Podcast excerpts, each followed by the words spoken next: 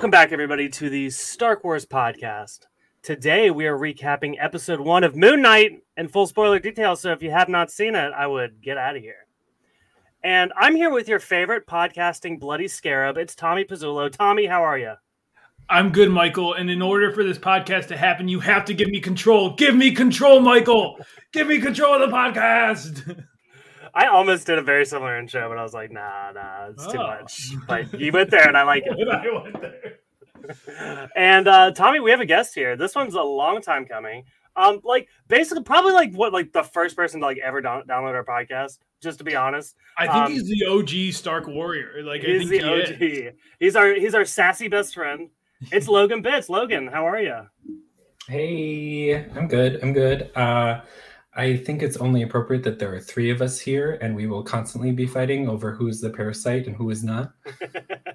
yes. Um, well, Logan, I feel like uh, I mean you, are you're, you're definitely involved in our little Star Wars community, so I feel like people know who you are. But for the the ones that do not, I want to give you the chance to kind of introduce yourself and uh, talk about maybe even your first impressions of Moon Knight. Sure, sure, sure. Uh, I'm Logan, Logan Bits, uh, son of a Bits, as uh, I like to be called on the on the Bird app.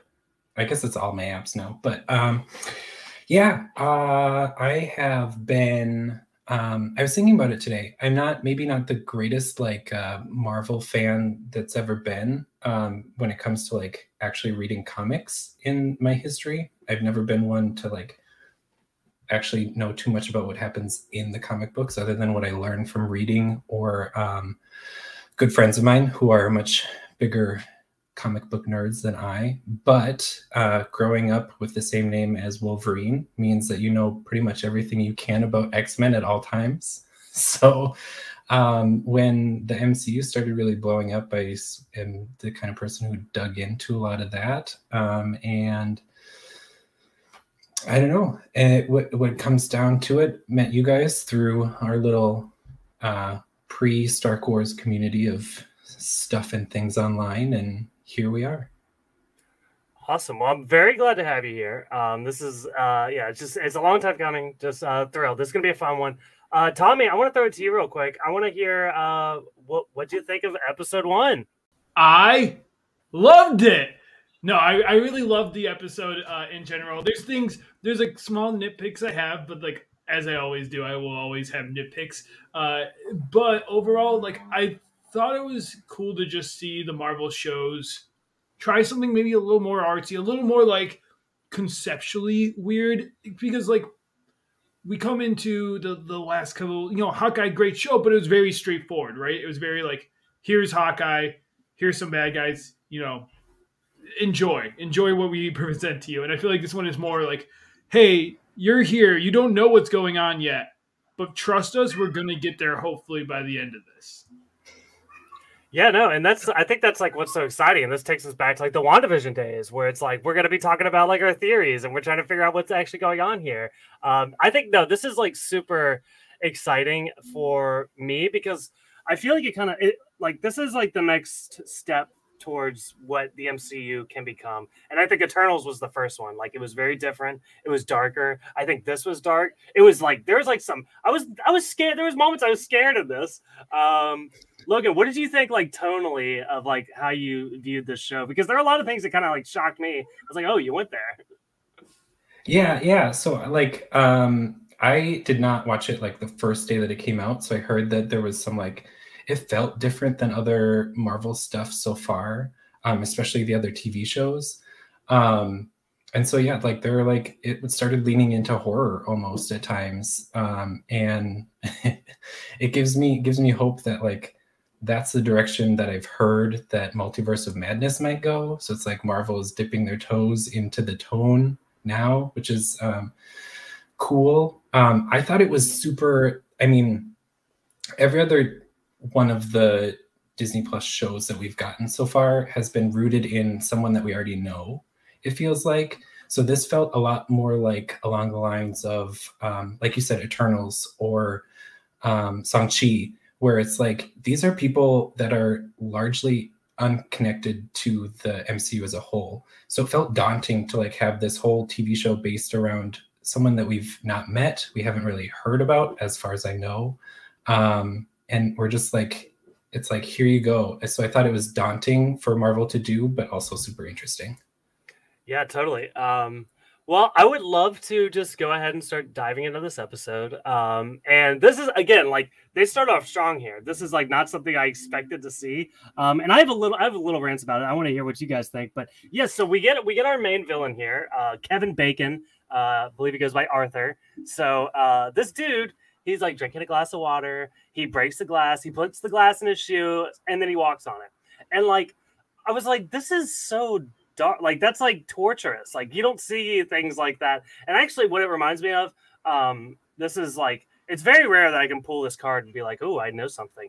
Um, but I went to a Catholic school. Uh, that's that's that was my upbringing. So uh, this very much felt reminiscent of like some of like the older saints. Like uh, there was a lot of weird stuff that the saints did. You know, from stigmatas to like self whipping to like like I don't know what it is, but like I guess that's a thing that um, is is popular amongst uh, the holies. Um, but apparently, like punishing yourself physically is uh, looked on positively. So I, I found that like that that felt very similar to what I thought might be going on here.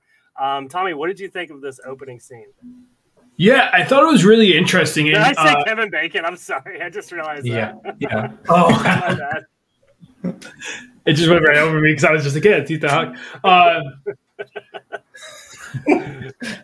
That's fun. This is why we stream on Twitch so people can call me out on calling this guy Kevin Bacon. I, I didn't know it was Ethan Hawke, I promise. Uh, all right, let me get back. Yeah, I really like this opening scene for a couple reasons. I actually, it, I feel like when I watched it, I was like, okay, you know, like pain, sure, like uh, no pain, no gain, as they say. But uh, the thing with it is I, I don't remember where I uh, listened to this, so I apologize for not giving credit.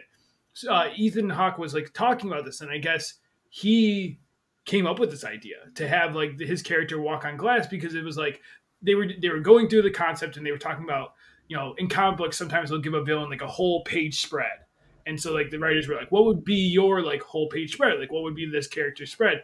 And he was like, you know, he exactly what you're talking about the whole like re- the religion like doing something bad but like uh like making it okay by giving yourself like some uh you know pain pain on top of it. So i thought that was like really interesting that he came up with it and like they were like okay like we'll do that. So they ended up bringing that into the, the show. Um but it's cool for a couple of reasons. Like i think going off that like the whole like he's this judge as we see later on in the episode like he's this like almost like judge but he has to like cause pain to himself because like what he's doing is kind of bad. So it's like a, a, sin for like a sin almost, if that makes sense. It's it's interesting. Yeah, Logan, did you have any uh, thoughts on this scene? Yeah, well, I watched watched the episode twice to prep, and um, both times just cringed the entire thing. As soon as he like smashes the glass, um, it I, like you were saying, it kind of took me back to uh, the reference I'll pull is um, the character in I think it's the Da Vinci Code, one of the Dan Brown books, who does the like self whipping. Um, so it's like it, it was just like it, it was such a good introduction to like what this character might be all about because like it's complicated and it's also super cringe. It was hard to watch. Yeah. Uh, no, it definitely was, and that's not the, like the last thing that I really cringe at. We'll get to that. Um, but the next scene here is we get our first appearance from our uh, buddy Steven. He's uh, he's waking up, and it is eh, like it, we're we're kind of going through this process of like you see he's like he's chained himself to a pole. He's got like sand around his bed. He locks up his doors. Um, Tommy, I want to ask you about this. Um, he puts tape uh, on the door. What is this? What is the tape? What I mean, you have all these locks, and then uh, he's got tape. It's, it's just another another check, right? Because if the tape is moved or ripped, he knows the door was opened. But I guess like maybe the other self would have took the tape off. I don't know. I guess you know maybe he knew exactly where the tape was. So if they take it off and then put it back on, he'll know. But that's my thought. Is like if the tape rips, you know you left for the night. I mean, I get it, but like I thought that was the purpose of the sand. Also, like uh, it's all it's just a, a triple, double, quadruple check. he's he must have just like gone through this so many times that it's like uh, every every time this happens, he has to like add another layer of yeah. security. I guess um, maybe maybe that's his one like security against people. Like uh, he can't afford a lock, so he just tapes the door, hoping that will keep people out. At first, I was like, "What is he like?" Sorry, go ahead, Logan. No, I was just gonna say it's like his version of "I am not a robot." Like those, yeah. like really, like there. It's not a great security measure, but it's there, and you have to do it every time. Yeah, I kind of expected to see him like put a towel at the bottom of the door, like he's a teen smoking weed in his apartment or something. like I was like, "What is this?" um, but yeah, there's a, there's a couple things we get here. We get him. He calls his mom. Um, he's feeding his fish. Um, and uh, yeah, and he he's he goes outside. He's late for the bus. Um, what uh, Logan? What is like your first impressions of Steven as a character here? Because um, like uh, I don't know. I guess coming from like I also come from a similar. Not too familiar with this character in the comic books, but I'm kind of curious, like what you think of maybe more specifically Oscar Isaacs in this role too. Yeah, well, so quick, Oscar Isaac's like storied history with Marvel content is this is where we're at now. We've had like him in the like Marvel adjacent Sony X Men world. Uh, we've had him in Star Wars, and here we are now with this like completely different version of Oscar Isaac in general. Um, he's like bumbling, which is odd, but he's also like self-efficating when he's like talking with everyone. Like he's mad that the guy is selling brooms right outside outside of his door, but he's like, oh, but no, it's fine. and um, he's always leaving these messages for his mom. And um I, it, he just comes with this like usually like british accents in these shows are very suave and like you think of him as oscar himself is fairly suave in most of his roles and he's just not his accent is not. It's like it's just so different from most things that we've seen him in yeah, that's true. Um, one thing I do appreciate, and I guess we'll kind of get in more to like uh, the character swapping later on, but like I, one of my biggest pet peeves is when a very popular actor does a movie or a TV show and puts on a fake accent. The big one that I can think of is Jennifer Lawrence and Red Sparrow. Like her talking, it was like nails on a chalkboard. I love Jennifer Lawrence, but it's like I know that like even if you were really good at this accent, I know that's not who you are, and it bothers me a little bit it is weird because I'm mm-hmm. accepting of like Tom Holland doing something like that. That doesn't bother me as much. It's more so when Americans try to uh, imitate other accents. Uh, with that being said, what I really like about this is there is an element of like his character.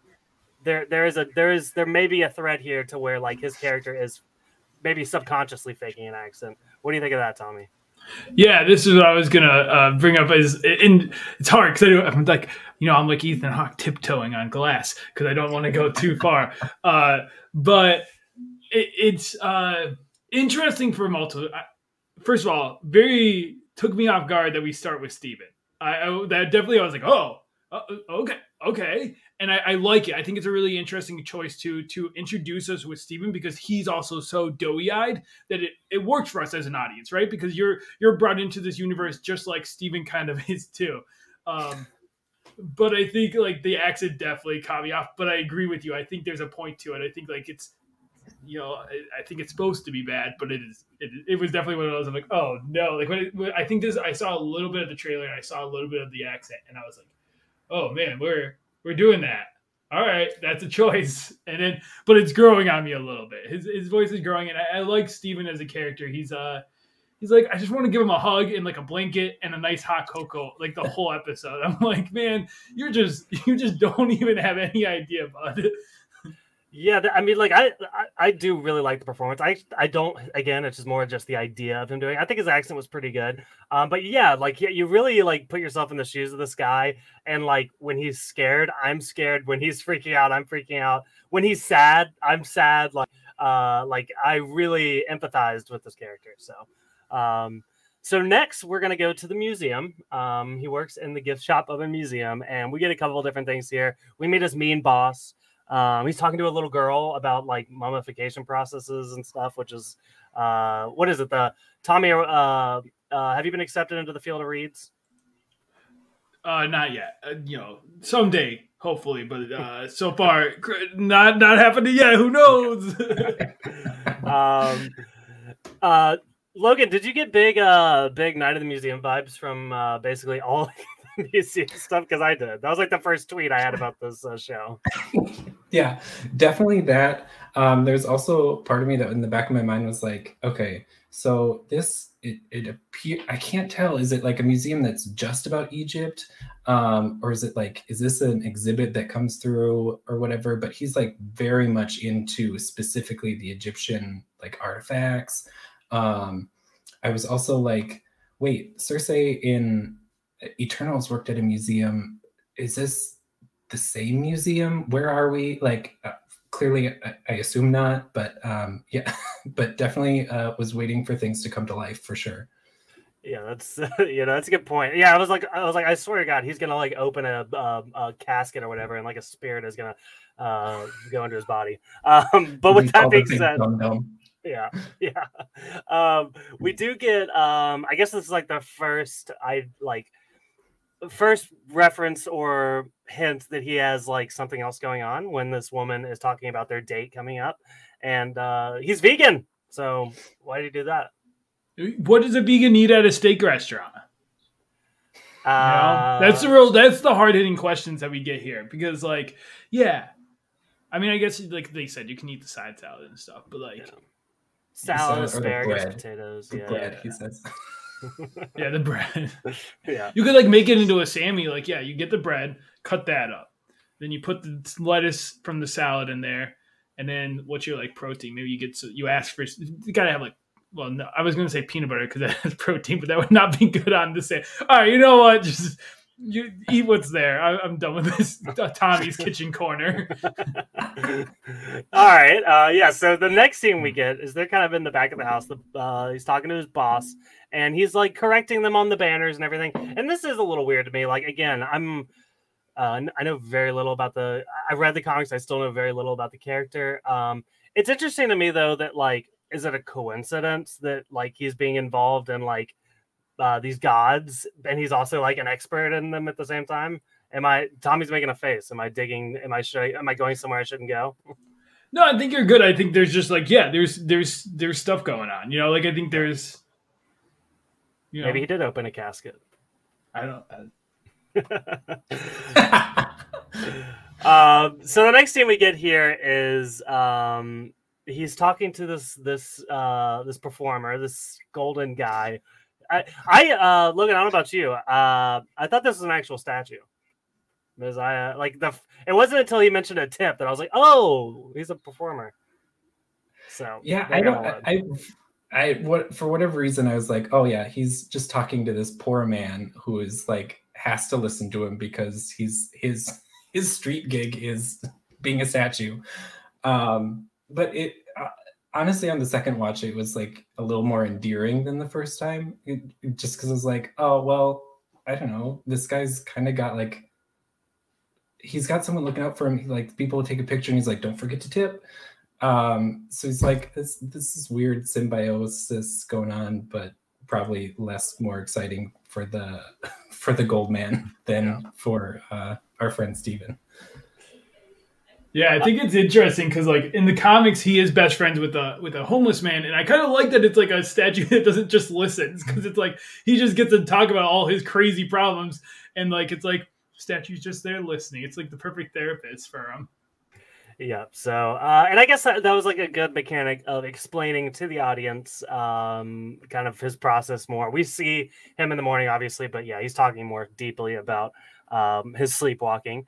Um, so the next yeah. scene we get, we kind of get his nighttime process. We had his morning routine. Now we're getting his nightly routine, and um, he is, uh, you know, locking up, doing all his, uh, doing his stuff, and uh, I don't. Know, he's like, he starts studying. He's like pulling out books and studying uh, Egyptian gods or whatever. Like, uh, I don't know if that had any relevance. Uh, Logan, anything stand out to you in this scene about him studying well, I, think I mean, like you say, like the the the Egyptian god stuff was kind of sticking out. Like there's he's reading stuff that's specifically about the rift between gods and men, um, and the, I think it's called the Ennead, which is like the the pantheon of nine gods.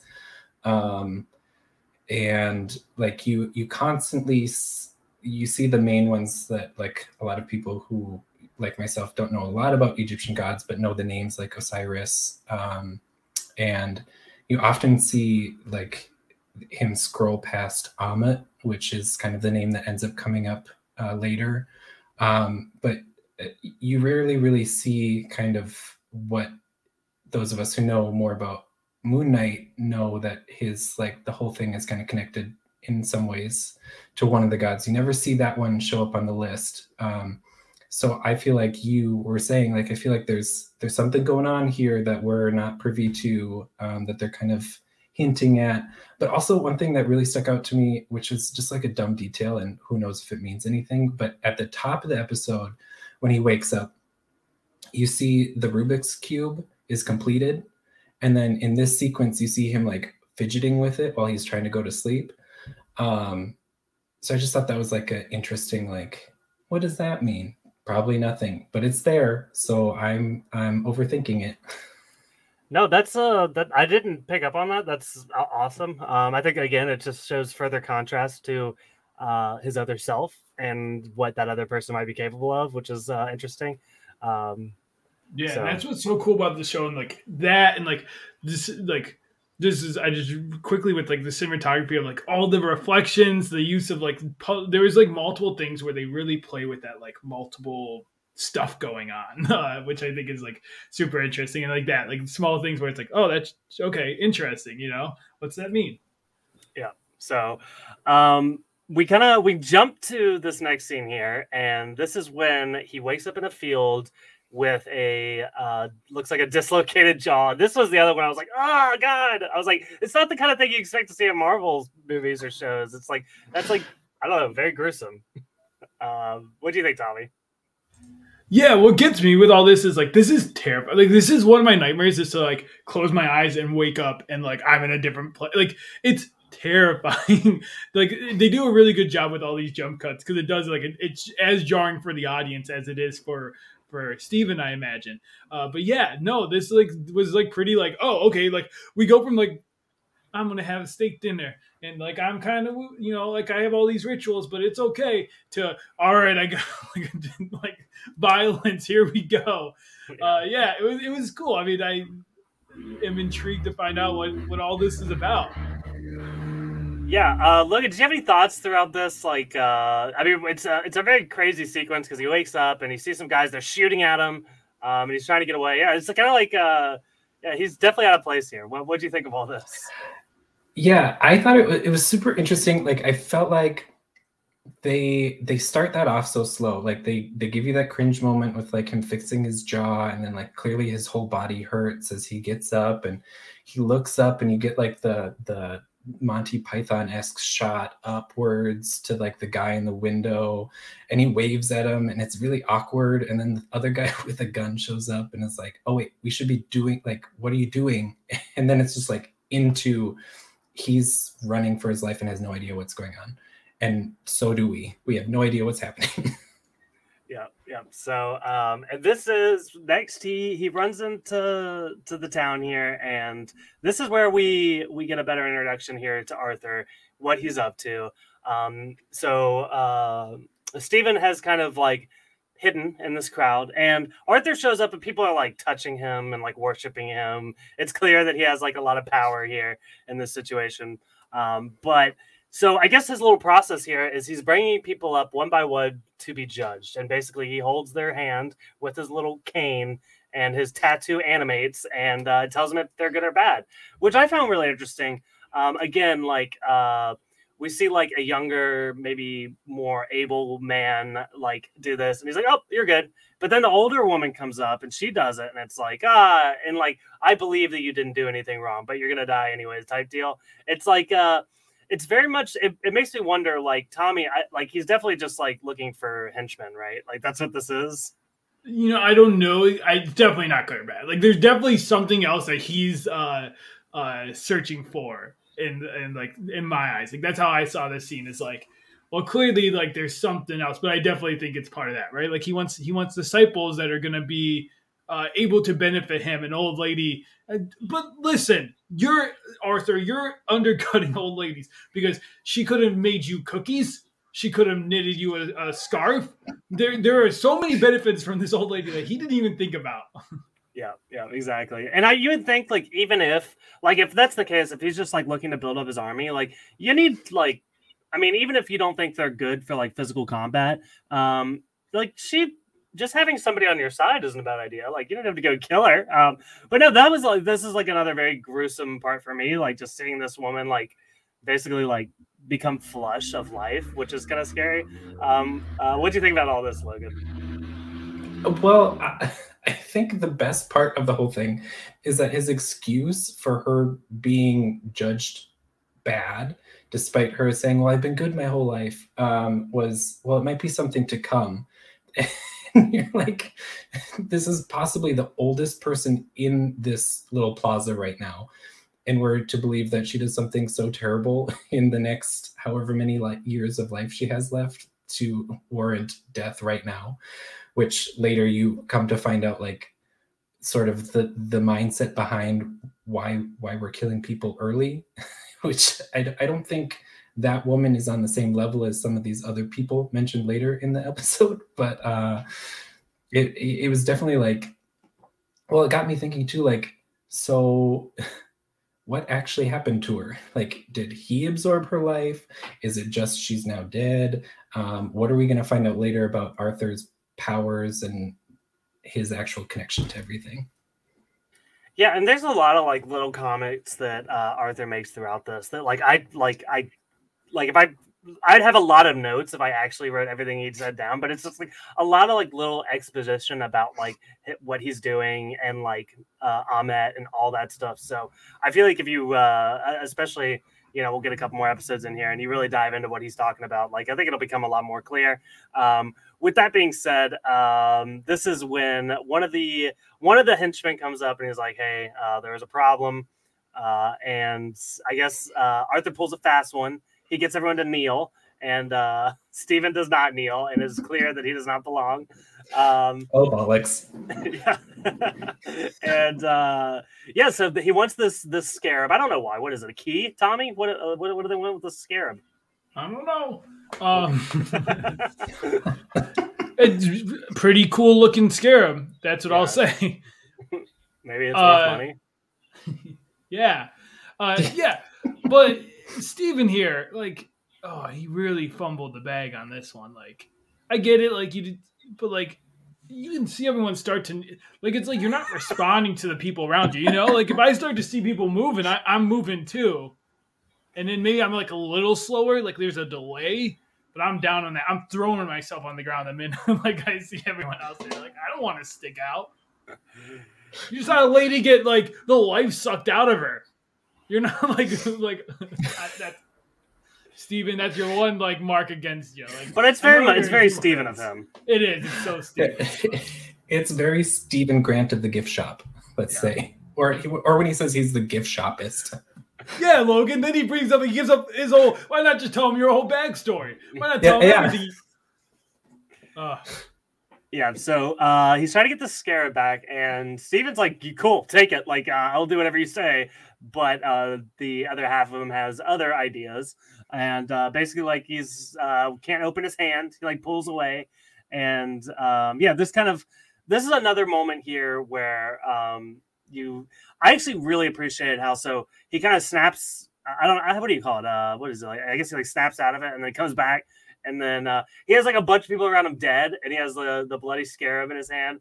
And I, actually, I I did appreciate this because while I am pro a little bit more violence in the MCU, I do see this as not only like a cool mechanic to avoid like really violent stuff, but also like um like you don't really need to see what happened to know what happened. You know, it's like you kind of get uh and that, that happens a lot uh in this preceding scene here. But I did what Tommy, what do you think about like the uh uh I get what, what are we calling this? What what happens to him? The jump the, the like jump cut yeah, like like cut. he has like blackouts or something. It's like yeah it's like i don't know. Either way yeah whatever we're gonna call it. I i really think it was cool. It's a really cool way to like i said earlier it, it causes us to feel as jarred as steven uh, and it like also is, it's like weirdly comical. Like I didn't know how to feel about this because like yeah, there's a bunch of dead people around, but I'm like it's also kind of funny that like you're like poor Steven doesn't want to be involved and all this stuff just keeps happening to him, and you're like oh man, buddy, like that that's where I felt a lot of it. But uh, yeah, I think it was interesting, and it's like cool when you know that there's something else going on, and it's like okay, this is like the body fight. It's like it, it, there's another level to the whole thing. Yeah. Um, so he ends up stealing this cupcake truck, and this was um, this is fun. I like the cupcake truck.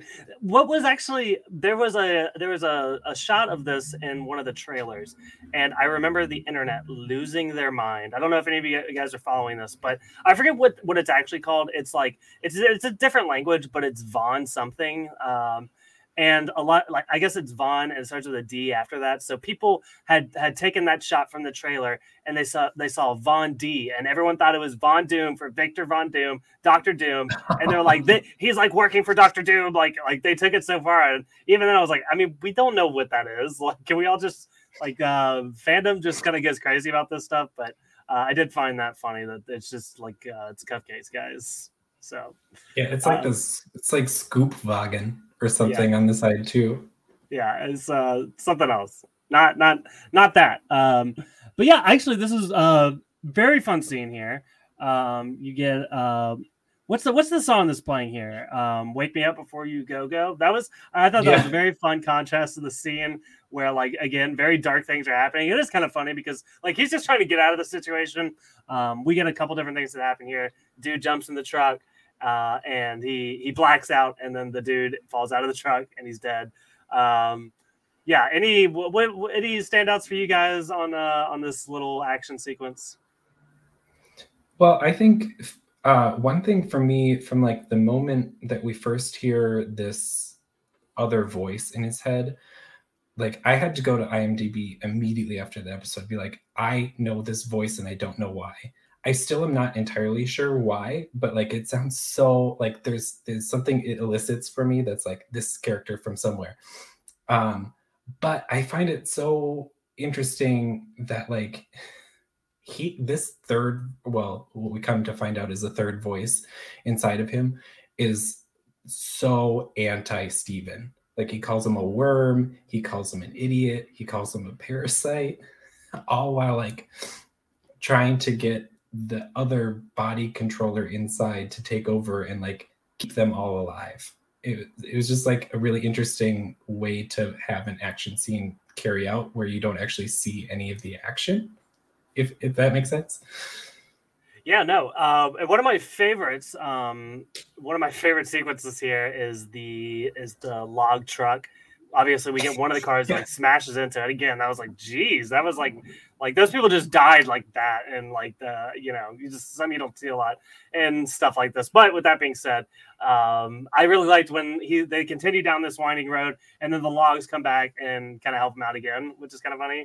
yeah. Um, shades of uh, uh, Final Destination, right? Like yes. another reason not to drive around log trucks. yes. Um, uh, Logan, does this make you? Are you an expert on logs? Uh, you know, I do sometimes get sometimes get called the log emoji in text conversations, but that uh, that uh, is the extent of my knowledge of the logging industry, despite being from Minnesota. So okay, I, am not big on Paul Bunyan. Fair. Uh, there you go. Um, Tommy, any other final uh, thoughts on the uh, car chase here?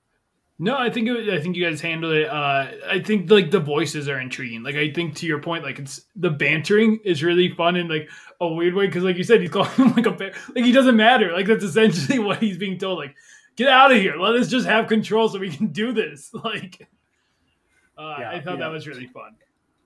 And it's cool too. Like we've seen we've seen this internal struggle before in the MCU with um, Bruce Banner and the Hulk like having their back to like back and forth within themselves, which is sometimes outwardly like an Endgame and whatnot, um, or Infinity War, I should say, right? Is that right? Yeah. yeah, yeah. Um, so it, it, it's just like it's the new iteration of the the internal struggle. Yeah. Yeah. I think the thing to note here is that the the voice that you were talking about, I think it's F some F Scott Abram is the, the voice actor's name, because uh, I don't want to give the other name.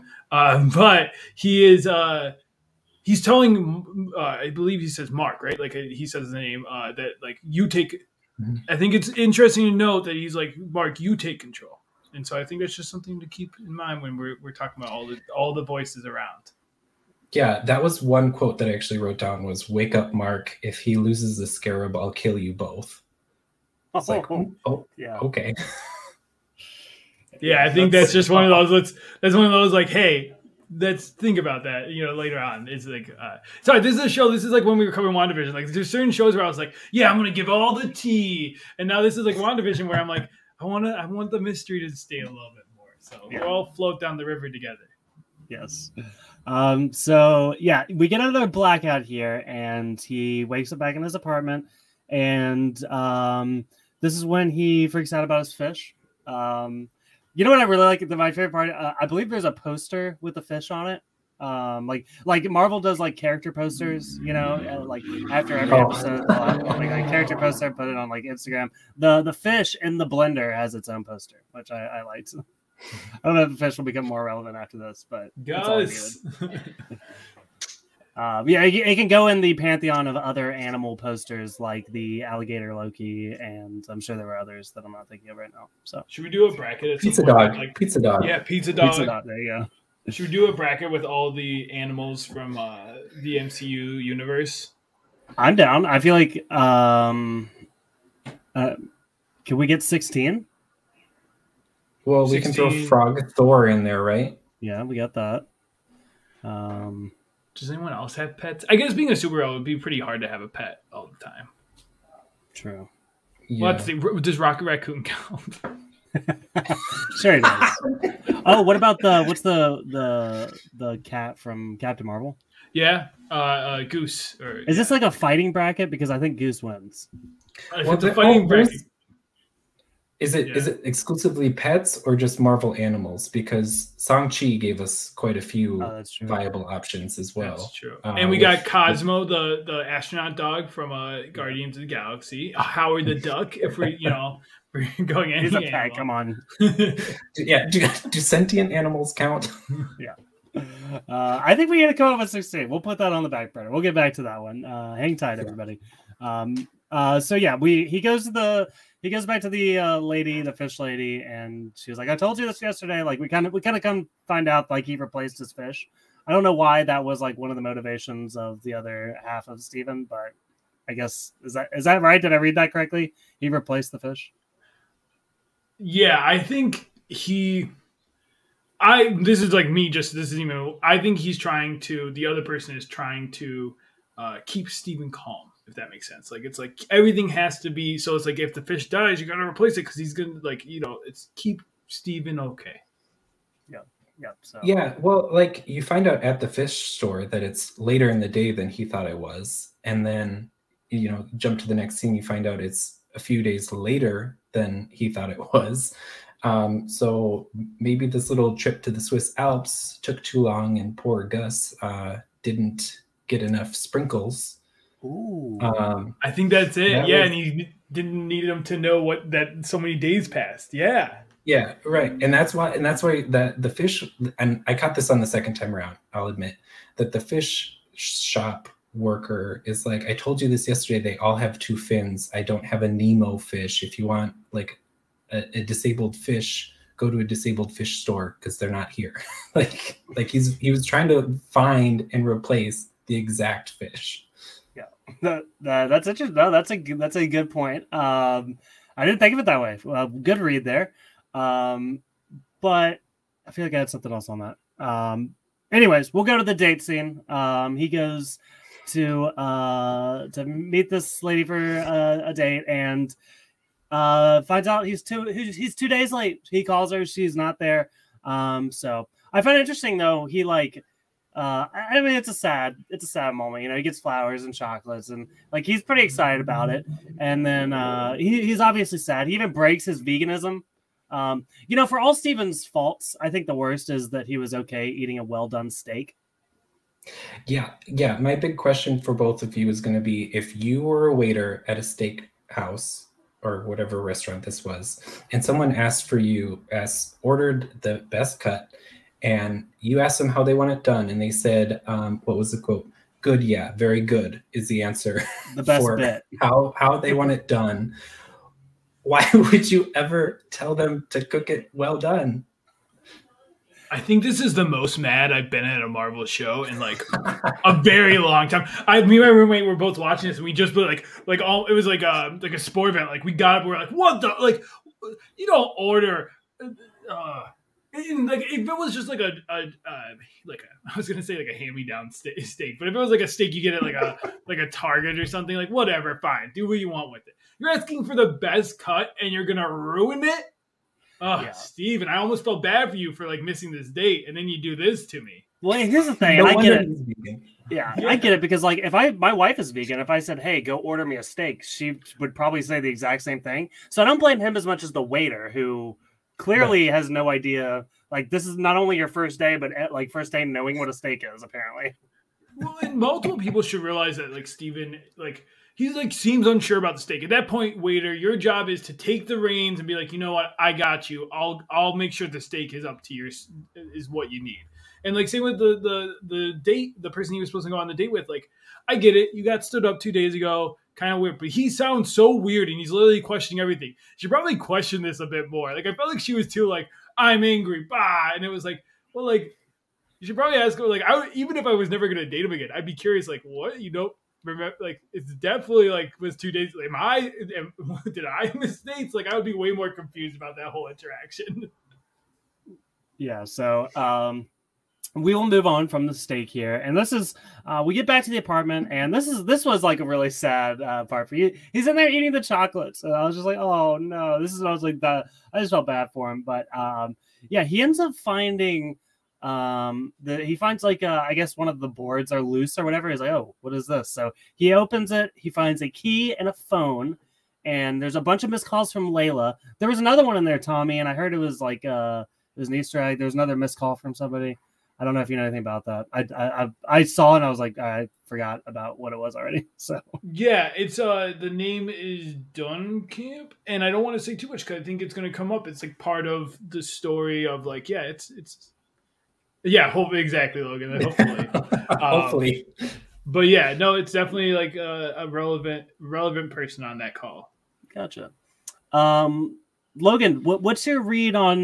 Because uh, he ends up uh, Layla's calling and he answers it, and uh, Layla's obviously not looking for Steven here. Um, so what, what what what's your read on all this? Do you have a, a theory for who this Layla is and what this is all about? Uh, well, um, I did do a little digging based on the the one other missed call, um, and some of those articles sort of uh, explained a little bit more about who Layla may be. But um, one, a big takeaway for me is that uh, Layla's on the same page as you, Michael, with this accent. Um, what, she just keeps asking, "Why? Why are you speaking like that?" and and then eventually calls him Mark, which is what really sets off the rest of this scene. Um, for some reason, well, not for some reason, because he had been he'd he's heard the name in his head when he was in the Alps. Um, so it was uh, it was interesting. Um, she says she's been calling for months, calling and texting for months. Um, the phone that he has is a Motorola Razr, uh, so I don't know when in the world we are right now, but uh, he has had that phone for a while because they haven't made those in a hot second. Um, so I don't know. It's it's I'm I'm hoping that's kind of the first thing we start figuring out as we move forward is what this specific aspect of the mystery is. Fair, yeah. Uh, definitely want to figure out what's going on there. Um, so uh, this is uh, when things get a little more scary now, right? We had our sad moment. Now we're moving into scary. Um, you know, lights are flashing. The uh, rooms room is shaking. He's like trying to get out of the building. He runs down the hall into the elevator. Um, this is uh, something we saw in the trailer, but um, yeah, there's a very scary image of this mummy beast walking down the hallway, and then it's just an old lady. So, uh, very uh, shades of uh, shades of what is it, uh, Captain Marvel, where a Skrull is pretending to be an old lady, and uh, she kind of kicks kicks the old lady's butt. I love the line, like him being so startled on the ground. He's like, "I was just tying my shoe," or whatever he said there. It was like, uh, Lost his contact. yeah, lots of was lost his contact. so funny, but yeah, this was interesting and definitely like something's going on with this guy. I, you know, man, can't.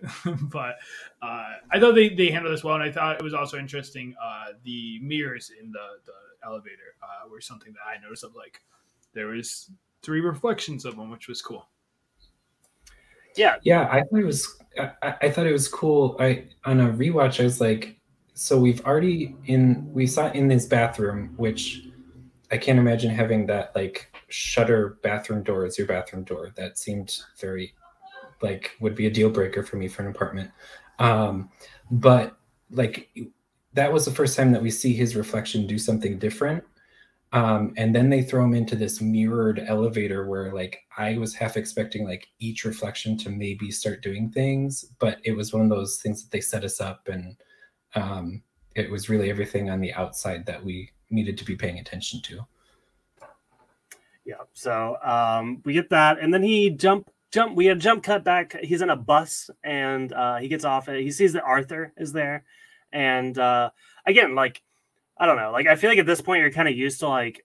I feel like every time he like jump cuts to someone else, he, this is my advice to him: pick up your phone, check the date and the time, dude, because like he goes right to work. Like you don't know how long you were out of it. Like obviously you know you know by now. Like you've missed whole days. Like uh, now you're back and you're like, oh, I, let me. I guess he was on the bus going to work, maybe. I, but uh, yeah, that that's my advice. Like check your because even when he was at the restaurant, he, he like he like he calls the waiter over. He's like, hey, what day is it? Like I don't know. Uh, maybe that's me being an introvert and that's my character defect. But I would have looked at my phone. so But that all being said, and maybe I didn't the boss like just be like, yeah, go back to like basically what didn't even care that he's been busy was just like, yeah, do this work for me. Like, guess there's no time in the museum. Chop chop, get things done. yeah, I have a feeling that um, I don't know. Uh, it seems like a very stressful job for what he's actually doing. So I don't know. I've had retail jobs, and uh, you know I wasn't involved with like inventory and all that. But what do I know? But maybe a gift shop is more fun. My my grandma is a gift. She, she did a, a gift shop at a hospital, which are like, why does a hospital have a gift shop? This is a completely changed side note. No, yeah, I know why. Yeah, that that would be fun. I think a gift shop at a hospital because you're like, you probably get less customers and you're just kind of chilling at a hospital. I don't know. Well, you, you gotta like uh last minute like get well gifts, or like if somebody's having a baby, like they they have like stuffed animals in there, like pink and blue stuffed animals to like uh like oh I didn't get Yeah. anything, and you see it and you're like oh I I have to get one of these. Yeah, maybe games for like if, if kids have to come with, and then it's like, oh, here's this like uh, little like puzzle you can do while we're waiting. Yeah. Not at the Anyways, Uh, gift shop sounds kind of fun. That's all I'm saying.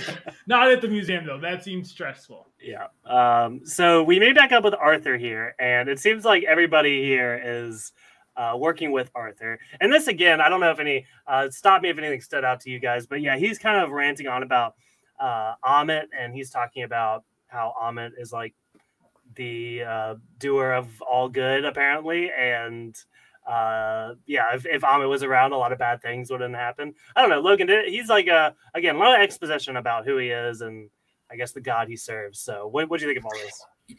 Yeah, I thought it was interesting. We got a lot about Ammit. I feel like we still haven't gotten much about Arthur um, himself, uh, but it, definitely the whole speech was giving me shades of like, you know, those moments where you don't really disagree with Thanos when it comes to like his theories on overpopulation and like it makes me wonder if Arthur's really got the whole story um, of the history behind his god, uh, behind Ammit. Um, but I- mean, as it sounds, it sounds like uh, Ammit could have really prevented some bad stuff from happening for us. So uh, she doesn't sound all that bad right now, minus the fact that Arthur is out there killing old ladies on the street in public.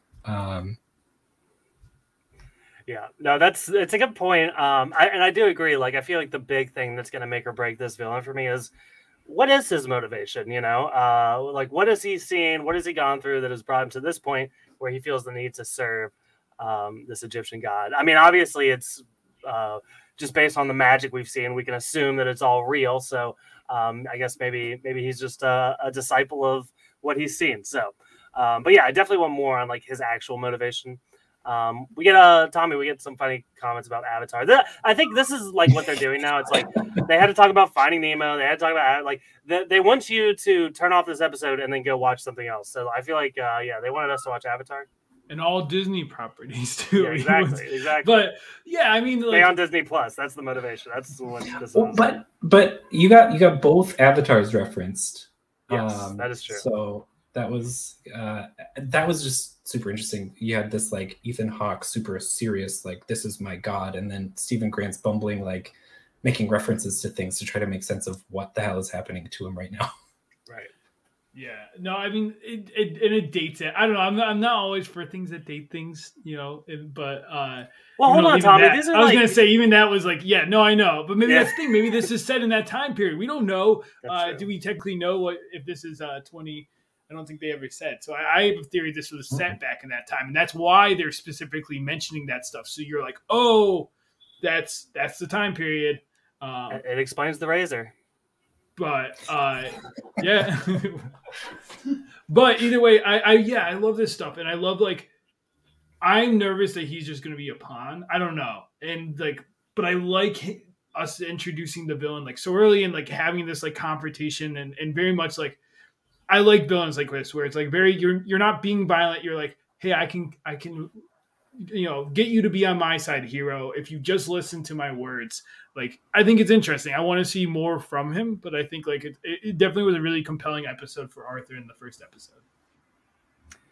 Yeah so um he ends up i don't know why um Steven agrees to be get his palms read or whatever the hell he's doing here, um, because uh, very likely could have been a bad outcome for him. Um, and it actually even sees like Arthur clearly didn't love what he saw. He said there's chaos in you, and uh, like I don't know, that seems like good enough reason to kill him from Arthur's perspective. So again, I don't know why he's doing all that, um, but he reads him. There's chaos in you, and then he runs away. And uh, yeah, he says, "Don't chase him. Like this is, uh, we just let him go back to work." He goes back to work. So um, yeah, he's working, and then uh, it's obvious it's closing time. Nobody else is there. They, I guess, the gift shop guys closing up. I don't know how that came to be, but um, yeah, he ends up hearing dogs. Tommy, I, I does this classify as pets? These uh these monsters we get. you, I mean, if we're really scraping at the end of the barrel, I guess we can put them in.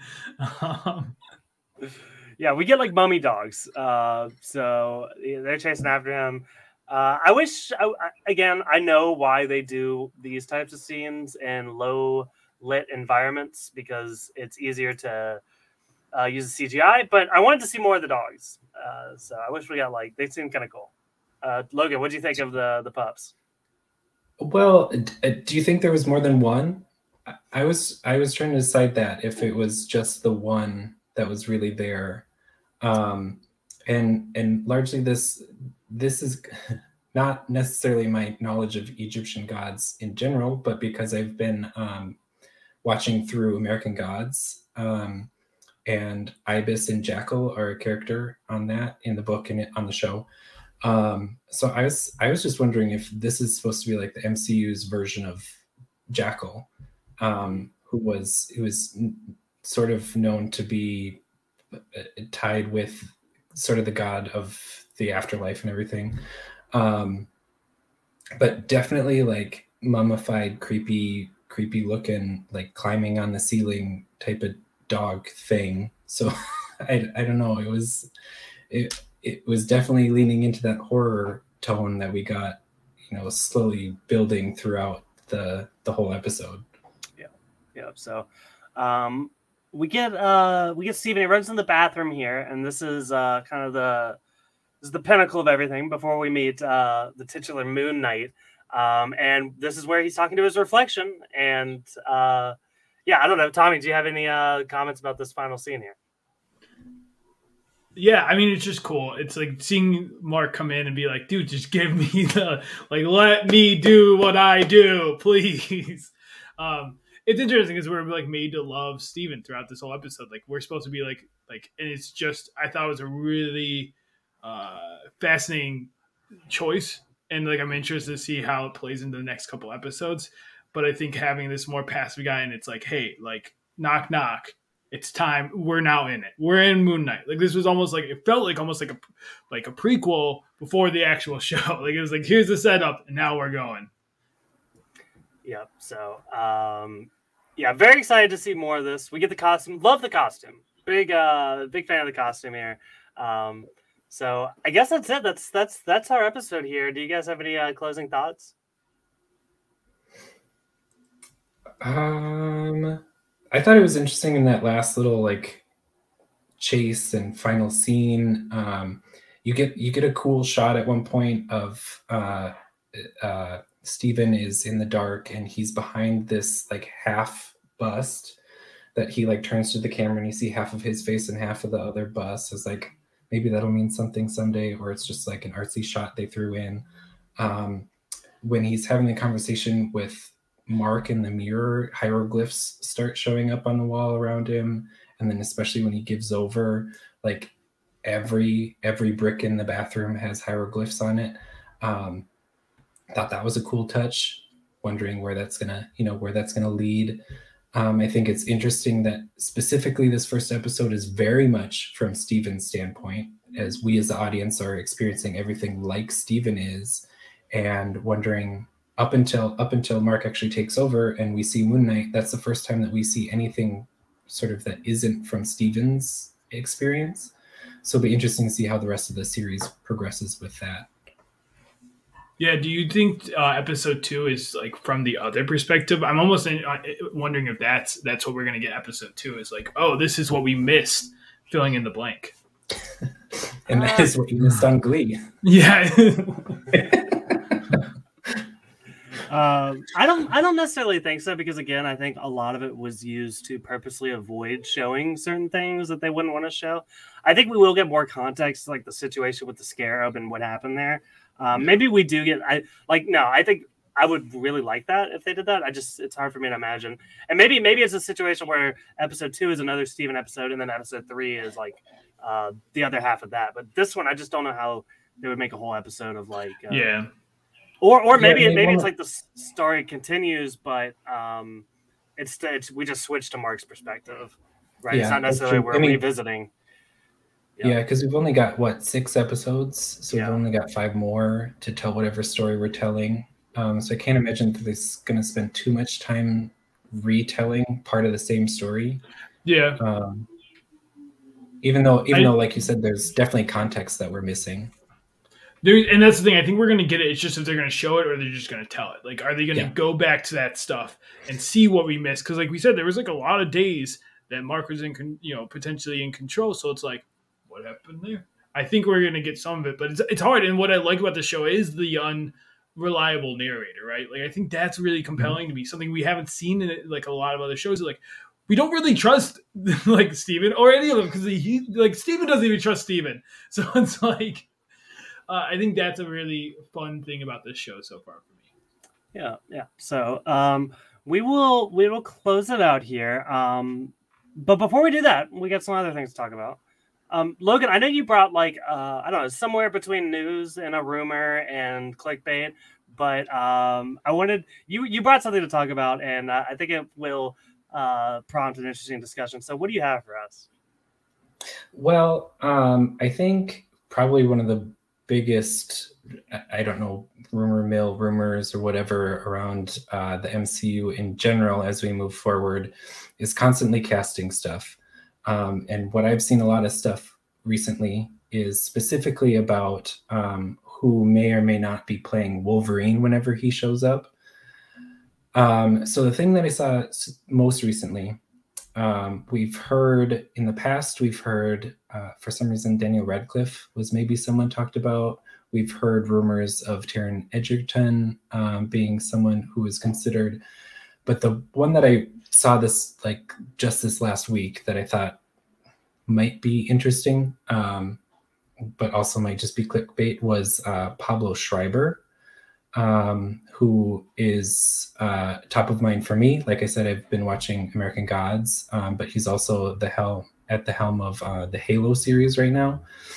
Um, but it opens up a can of worms that like a big consideration is that people are like, well, we've had Hugh Jackman was like a very pretty, not so gruff Wolverine, so we'd like them to go back to like what the comic book version of Wolverine is, which is short and hairy and not necessarily pretty. Um, but but then we got Pablo Schreiber in the mix now, who's like six foot, however many more feet, um, and arguably very attractive human being. Um, I also think it's very ironic to then talk about how the fact that his brother played, uh, or I think they're brothers, I may be wrong. Uh, Liev Schreiber yeah. played Sabretooth. Uh, not as that wasn't the original Sabretooth, but was a Sabretooth uh, in the in the X-Men universe that is defunct when we talk about MCU. But um, I just thought it, I just thought it was uh, it was an interesting piece of whether or not it's clickbait or not uh, to talk about. That is interesting. I'm actually not too familiar with them. I watched season one of American Gods. I really liked it. I'd like to revisit that at some point. Um, but so that's like my really, and I watched I watched the first episode, like first half of the first episode of Halo. I didn't like it that much. I'm gonna um, start it soon, so. Oh. I mean, it was like I, I, there are some things I just couldn't get past. Like I, I feel like it could be cool, but I feel like the video games have better visuals than the actual show. Um, with that being said, um, I don't know a whole lot about them. I would like that. Um, so uh, look at who like if you could like gun to your head right now, like if you had to, you get to decide the casting, and you have 20 seconds. Who who's going to be Wolverine? Who do you want? I like Taron Egerton. That's my favorite that I've heard. Uh, I'm a fan of him to begin with. I love him in the Kingsman movies. Um, uh, he I don't know. I I like the idea that of the mental image of him as that. I think it works for me. Um, I I might be colored a little bit by the fact that he and Hugh Jackman have a good relationship, which means he would have like someone to chat to about uh, playing it. Um, but yeah, I that's that's my favorite that I've heard, um, and I have not thought about it otherwise as to who I might like to see do it. But yeah. Okay, good answer. I'm turning the gun, Tommy. Who's your Wolverine?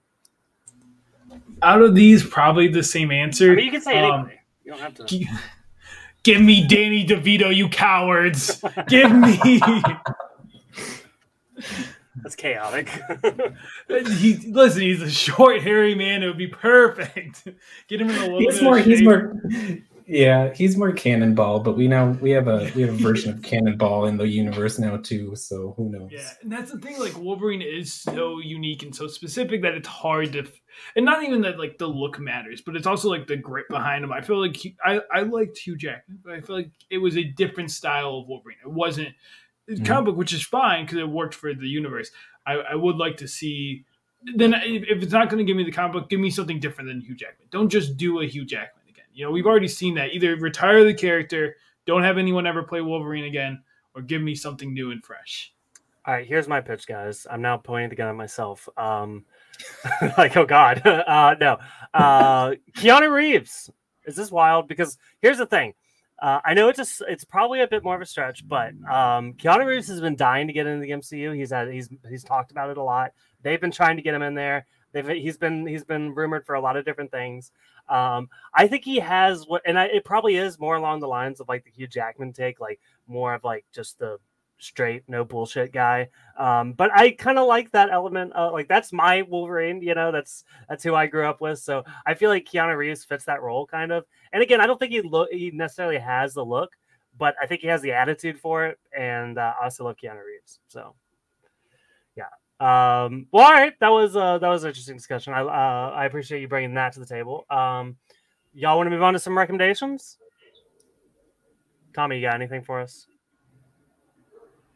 Yeah, I mean, you know, something recent. I, I went I went to a comedy show and I saw this comedian uh, do she was she was doing new material that she was working out, but she has two specials on Netflix that I watched. They're fun. You know, I'm not a big stand up person, but I I tolerate I liked hers, which is like more than I can say about a lot of comedians. Uh, Taylor Tomlinson. Uh, you should go check out her her Netflix specials. I thought they were very funny. Awesome. Uh, Logan, do you have anything for us? Uh, yeah, I was trying to come up with what uh, I wanted to bring to the table, and um, I thought of a tabletop game that a friend of mine introduced me to a while ago, but uh, we started we sort of started bringing it back out here recently. Um, it's called Illimat. Um, it's a um, tabletop, more like card esque type game. Uh, it was originally created by the December, one of the guys from the Decemberists. Uh, apparently, they played it on their tour bus or whatever. They came up with it, they developed it, and then finally put it out. Um, it's not always the easiest to find online, um, but there's a base game and there's an expansion called The Crane's Wife, I think. Uh, both very fun. Uh, the expansion just adds more um, variation to the game that you play every time. So the deck of cards that you play with uh, kind of changes up every round that you play. Uh, but uh, it's uh, it's a quick, quicker tabletop game. I know that our household is really into like Catan and you know those games that can sometimes last three hours if you're playing well against each other. Uh, but this one is one that's more uh, fast paced, so you can get through a couple rounds if you'd like to. Can you compare it to anything else? Um, you know, it's it in some ways. uh, So it's it's card based, and it's based on like around the suits of the cards and and the roles of the cards that are there. Um, so it's almost in some ways like an elevated gin rummy of sorts, but like with like a table of rules kind of um, and those rules are what change each round based on what cards get flipped um, so it's sort of i don't know in way it's like it's like a tarot card version of gin rummy in a lot of ways Uh, that's cool. I like that. And actually, I'm on a big Decemberists kick right now, so I feel like I'm, I'm Nice. obligated to go out and get this. Um, I will go on to my recommendation here, and this is a. I saw this uh, right after we did our podcast last week, Tommy. I went and watched X, uh, which is a new horror movie and uh, new A24 horror movie. Um, a lot of fun. It's it's it's weird. There's some weird stuff that happens into in it, but it's a lot of fun. Um, and it even like there's I believe there's like possibilities of this becoming like a full universe of movies. It seems like. Um, so if uh, I guess if you're into that kind of stuff, which I imagine you are, if you're into the Marvel Cinematic Universe, I think we're getting like a horror universe here, and I'm really excited about it. There's uh, it's really it's really dark. It's really scary. It, there's some funny stuff in it too. So if you're in the mood for like a fun slasher, I definitely recommend X. So. All right, guys. Um, I guess that's everything. Uh, Logan, thank you so much for doing this. Uh, again, uh, long time coming, and I can't wait to have you back another time. Um, but for now, I would like to give you the chance to tell people where they can find you on the internet and what you're up to. Ah great. Well thanks for having me of course. Uh, this is super fun. Um, getting to nerd out a bit officially. Um, you can find me on the twitter or instagram at um, at son of a bits uh, with uh, the underscores which you know is widely debated online whether or not that's fun or not. Um, and you can mostly probably find me tweeting about the reality shows that i'm watching. Uh, right now we're closing out uh, survivor australia or australian survivor uh, blood versus water. That's coming to close this week. Um, or survivor 42 which is just getting rolling which has been super fun. Um, you'll see me talking about draft teams and whatnot because I'm a masochist and have set up a lot of drafts with people for uh, a lot of these things. Um, and uh, yeah, so watching those, watching Drag Race, um, watching all the things all the time as much as we can, and trying to catch all the new stuff as it comes out too. So. Well, awesome, Logan. This is this is so much fun. Um, I'm going to start to close this out here. Um, and I would like to remind you guys to rate and review us on iTunes and Spotify, preferably five stars. And actually, I mean, just think think for yourself real quick. All right, maybe you're a new listener. Maybe if you're driving, I'm not talking to you. Uh, focus on the road. If you're like sitting down doing dishes, dry your hands off. Uh, pull up your phone. Um, and just give us five stars because it really does. It helps the podcast a lot. Another thing that helps the podcast and it helps you too is by subscribing because if you subscribe, you will get our podcast directly downloaded to your phone every time they drop. And we will continue with uh, Moon Knight here. So you'll have all those episodes and we'll move on to Kenobi and uh, all the other fun stuff in the future. So please subscribe. Uh, I also like to remind you guys to follow us on Instagram and Twitter at Star Wars Pod. And if you want to become a part of our Discord community, you can message us on those platforms to get involved. Also, if you check the link in our bio, we have some merch. Uh, baseball tees. Uh, they're like, I almost wore it tonight, but again, Tommy, like I said, I don't want I don't want to overwear it. I don't want to be like too obsessed. Yeah, no, you gotta like you gotta make people clamor for more. Like, oh, I need Michael in that baseball tee again. Distance makes the heart grow fonder, and the same goes with the shirts. Um, but yeah, uh, I believe that's all we got for you guys. Thank you so much for listening, and we will see you next time. Bye. E